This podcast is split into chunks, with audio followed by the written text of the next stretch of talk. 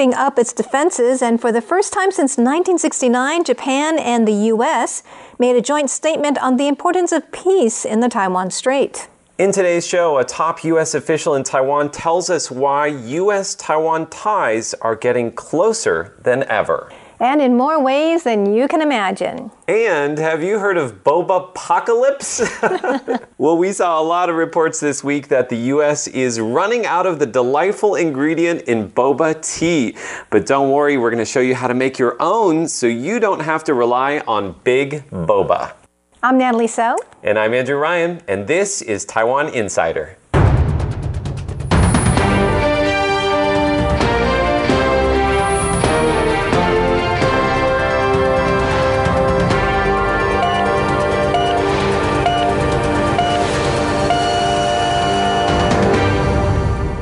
China has been sending warplanes into Taiwan's airspace nearly every day this past month.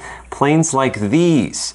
Now, we here in Taiwan aren't the only ones that are concerned. Yes, at their summit last Friday, President Joe Biden and Prime Minister Yoshihide Suga made a joint statement underscoring the importance of peace and stability across the Taiwan Strait.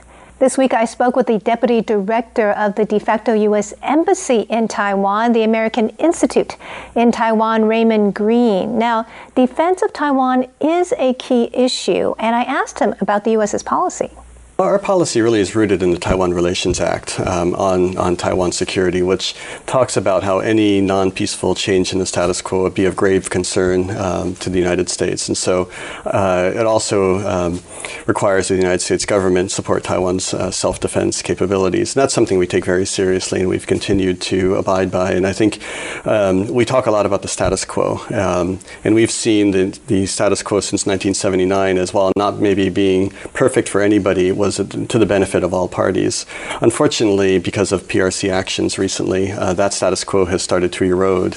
And so now we're looking at how do we maintain that balance. And I think you've seen our uh, stepped up engagement with Taiwan mm-hmm. on the security front. And just uh, since I've arrived three years ago, we've approved something like $17 billion worth of foreign military sales. We support Taiwan's, um, the development of Taiwan's uh, asymmetric defense capabilities very much in line with President Tsai's um, objectives, but also statements like you saw out of the summit uh, meeting between um, President Biden and Prime Minister Suga, sending a strong message that the international community cares a lot about st- peace and stability in the Taiwan Strait. And so I think that um, we will continue to, to work to maintain that balance to make sure that this area remains peaceful because any conflict would be a disaster for the world. So uh, it's something I think we all share an interest in avoiding. Now, the U.S. also recently issued some new guidelines for interaction between U.S. and Taiwan officials. Now, they didn't publicize them. However, Deputy Director Greene told us what he thought was most important about them. I think the most important guideline or aspect of the new guidelines is, in contrast to previous guidelines, we've had these going back to 1979, but in the past, the focus has been on what you can't do with Taiwan. Mm. Um, the new guidelines up front and the main kind of thrust of the whole um, exercise is what you should be doing with Taiwan. Oh, that's great. Yeah. We were uh, very pleased to see the new guidelines mm. come out, and particularly the very positive um, tone language. We re- very much want all agencies of the U.S. government to see mm. Taiwan as a, a key partner because we think Taiwan has so much to offer, be it on public health or law enforcement uh, or the whole range or education. So we, we want to encourage other agencies in the U.S. federal government to uh, seek out opportunities to have either a uh, relationship with our counterpart agencies or to work with us on things like the Global Cooperation and Training Framework, where the U.S. and Taiwan and Japan come together and provide training for other countries around the world. Uh, and so these kind of programs, I think, are a real opportunity to both showcase what Taiwan is very, um, the expertise that it resides here in Taiwan, but also showcase that the fact that the U.S. and Japan see Taiwan as a key partner to advance our strategic goals in the Indo-Pacific and further afield. Deputy Director Greene also gave us some insight into why the U.S. is stepping up engagement with Taiwan. Really, I think what's driving this is the fact that uh, we have so many shared interests and shared values with Taiwan. We really see Taiwan as a model that can, we can hold up for other countries around the world. If you look at how Taiwan's um, uh, immense success in con- combating COVID 19 using free democratic principles, it wasn't a strong armed forcing people to kind of violate their basic rights, but rather it was a an example of the Taiwan uh, leadership um, putting their faith in medical professionals, getting the public to uh, support uh, very, uh, I think, scientifically based uh, approaches to pandemic response. And it's something really, I think historians will look back at this crisis, this pandemic, and say there's one place that got it right, and that was Taiwan. And that's something I think we should all feel proud of that a democracy was the one that I know China and other countries say, you know, it, it takes a authoritarian state in order to uh, uh, to ha- manage a crisis like this. And Taiwan is the, the perfect counterexample. But that's only one area. If you look at, for example, civil society, LGBT rights, uh, environmental concerns, really Taiwan across the board uh, is a model that I think we'd like to see countries around the world emulate, especially countries that are looking to um, to move up the development chain. Uh, there is a there's an alternative to kind of authoritarian economic growth uh, or democratic reforms, and Taiwan is that. Do you think there's a more awareness of Taiwan in the United States because of you know how we dealt with COVID or other um, issues the past few years? Because I know a lot of Americans may not even know too much about Taiwan. Right. Certainly, one of the um, maybe unexpected uh, side effects of COVID is I think uh, not just the United States, around the world. Um, I think the awareness of Taiwan uh, has been increased. I mean, there are literally thousands of international media articles that have been written about Taiwan's success. Um, ironically, I think the Chinese pressure on foreign journalists in Beijing has resulted more major outlets uh, coming here, coming right? Here, right? That's so, right. Uh, that's another um, advantage Taiwan has um, kind of uh, achieved from unfortunate circumstances. But certainly, I think the awareness of Taiwan, the, the, awareness of the success of its society, of its political system, of its economy, uh, coupled with um, just the uh, uh, enormous attention to the semiconductor industry. They, they call semiconductors the oil of the 21st century, and if that's the case, Taiwan is perhaps the Saudi Arabia of the 21st century in terms of its um, importance to the international economic system. So, be it on economics, on uh, COVID response, or even in security affairs, given all of the publicity about recent uh, PRC uh, activity around Taiwan, I think the awareness of Taiwan um, is at all time highs. You know, it's really interesting uh, that he said that Taiwan is actually a great model for developing countries, and the reasons for engaging Taiwan don't necessarily have to have something to do with China. That's right. I mean, he was basically gushing about Taiwan uh, throughout the interview. And we also talked about how the U.S. is going to help Taiwan in its bilingual nation 2030 plan and how Taiwan is going to be helping Americans learn Chinese. So mm. the full interview is up on YouTube and Facebook. So coming up next, we're going to turn uh, our the topics to boba apocalypse. Sounds good. Sounds yummy. this shortage of boba in the world. Well, you know what? You don't have to rely on big boba. You can make boba yourself, and I'm going to do just that in Taiwan Taste Buds. Imagine life without the sweet QQ of boba. Sad, huh? Today I'm going to show you how to make a very simple boba with just three ingredients. So simple, in fact, that when you see headlines warning of a boba shortage, a boba apocalypse, you'll never have to worry again because you're going to be able to make it yourself. So all you need is 100 grams of tapioca starch, 40 grams of brown sugar, and 65 grams of water. Start by boiling the water and adding the brown sugar. Mix it up good. Then pour the mixture into your tapioca starch and quickly combine. Once it's cool enough to touch, you're going to want to get your hands in there and knead it. And you should be forewarned, this could take a while. If it's too dry, add a little hot water. If it's too wet, add a little starch. This is starting to look pretty good, like modeling clay, but actually, we have a small problem here. It's spreading like lava. I adjust by adding some more tapioca starch, and eventually, get a nice doughy texture that doesn't stick to my hands. Next, I sprinkle the surface with tapioca starch and roll out about a quarter of the dough into a fat worm. Chop that baby up into tiny chunks, but you'll want them a little smaller than boba because they're going to expand when you cook them. Carefully roll each ball one at a time with two fingers in your palm. If they crumble, wet your fingers. And be sure to coat your boba babies with starch so they don't stick together. How about them bobas? Now it's time to cook them. And for that, we need a liter of boiling water. Drop your boba in the pot and immediately begin stirring them to keep them from sticking together. Once they rise to the surface with a rolling boil, you'll want to cover the pot and cook them for 15 minutes. Here's what they look like after about 15 minutes. A little big perhaps, but they've got a nice color and they're slightly translucent. Now I've turned off the heat.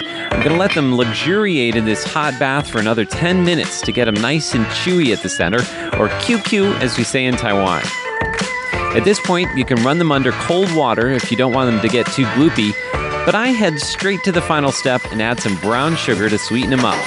Don't these babies look delicious? Only thing that's missing now is some sweet Taiwanese milk tea to wash them down. And now the moment of truth. How do our little uh, boba taste? Ooh, those look good. They look bouncy and chewy. I uh, I hope kinda so. big. They're kind of big. Uh, I'm going to Oh, my to straw's gonna fit in there. I'm going to make you each uh, a glass, and you each have uh, Cool. disposable Not disposable, straws. reusable. I'm reusable. That's right. It's Earth Day, Andrew, so That's right. reusable Look at the, these are from RTI actually. They gave reduce, them to reuse, us before. recycle. We're So- still using them. I'm going to also give you uh, some spoons just in case the boba are just too big for your straw. There you go. Here's a spoon, It's amazing. This is homemade by Andrew Ryan. and one for you, Leslie. Thank you. You're too kind. Ah, And a spoon for you. I I'm going to grab that just in case. Yeah, case. that's a good call. Thank you, sir. Go ahead. It's not going in there. dig in. It's not going in there. So I shouldn't have made that joke at the top of the show about Big Boba. The joke's on you, Big Boba. I got bigger Boba. I mean, you're talking about a global shortage of ingredients, but there's no shortage of deliciousness right here. Uh, I can assure you that, Andrew. Very, very good boba. Thank you. Pretty good, Andrew. Is this your first try? This is my first try. That's pretty amazing. It's the, Took a long time. it's a nice sweetness. Mm-hmm. Have you got it in the straw? I couldn't get it in the straw. Mm. Watch yourself. Don't choke. Mm. Mm. That's not bad. It's not bad at all. So the trick is, if you want to make them nice and chewy, you really have to get the texture right. And That's this the- is what I struggle key, with. right? Yeah, because you want it nice and Q. So what's crazy is it looks like lava, but then when you try to grab it up, it crumbles. So really, you want to go a little bit stickier, and you have to knead it for a long, long time. How many hours did it take you to do this? Uh, it took me a couple hours to put that together. but the actual kneading probably took 20, 30 minutes. Yeah, Not bad 20 for your minutes. I would first say. time. Yes, and uh, also you. I should mention too that uh, a lot of places in Taiwan will put sweet potato starch in theirs. You don't have to use that. Um, I wanted to do it nice and simple so that everybody can can give it a go. So, are people missing the tapioca starch in America? Is that what it is? I no, They're I running short of that. Apparently, it has something to do with the boat in the Suez Canal. I think Our boat, by the way. Yeah, yeah, sorry about that. but I also have heard that it's not every shop that's having problems. Okay, but some Um, people are running out. That's right. And if you want to And you make can your make it at home. You can do it. So there you have it. That's today's Taiwan Taste Buds. And next up, more about tea in Brain Game. Today's brain game is called Where's That Tea? Uh, so, yeah, we've already been talking a lot about boba and milk tea and the you know tapioca pearl variety, but obviously Taiwan is also famous for kinds of tea that don't have those ingredients in. That's true. Yeah, and obviously the Mountain tea. yeah right? mountain teas, and the, the kind of the most famous variety is oolong tea. But actually, oolong tea is actually made up of lots of different varieties, and they're all associated with different places in Taiwan. Oh, right. I don't know any of this. Well, You you'll should love know to learn. Yeah. So I'm going to show you uh, three tea plantations around Taiwan. Cool. And I want you to tell me where we are. And obviously, if you know what tea it is, I want you to tell Wow. okay. Where's that tea? Sounds good. Sounds great. All right. So let's have a look at Yay, the first question. good. Okay. that's beautiful. So we see some green uh, rows of tea in the room. And the on the mountains and beautiful clouds in the back. In Um, the distance, we see some not- blue mountains. is that like I'm going to say that I can also see Taipei 101. You're right. You can. and Muza. that must be Wenshan, Pinglin. But you can. There's another hint, which is those. Is it the uh, Taipei Zoo? pylons coming On up. top yeah. of the Taipei What's Zoo, top right? of the Taipei Zoo is what's where? it called? Maokong. Um, Maokong. That's right. That's what I was thinking exactly. of. Yes, we're in Maokong. This is just south of Cool. Taipei. You can see uh, Taipei 101. Uh, from there, you can get there by gondola from the Taipei Zoo, like you said. wonderful. Yeah, and uh, Maokong is associated with Tie Guanyin tea or Oh. Iron Goddess tea. That's not very expensive, right? Yeah, and it's normally kind of heavier roasted, so it has a kind of toastier flavor. And it's originally from Fujian, but uh, is now grown a lot in Maokong. pretty. Wonderful. Yeah. Love it. Uh, let's have a look at our second question. Okay, so we Ooh, see beautiful some, mountains. some more terraces. Is that Ali Alishan? we see Probably some not. women with Hsinchu? red Well, hats. Let's have a look at your hint. You've got a word hint for this one. Natalie, I think you're already there. Where is it? Where are we? Alishan? Yes, Oh, okay. that's right. We're in Alishan I knew you were National going to do Park. Alishan. Yeah, so we're famous for its mountains. It's got lots of kind of walking trails and stuff.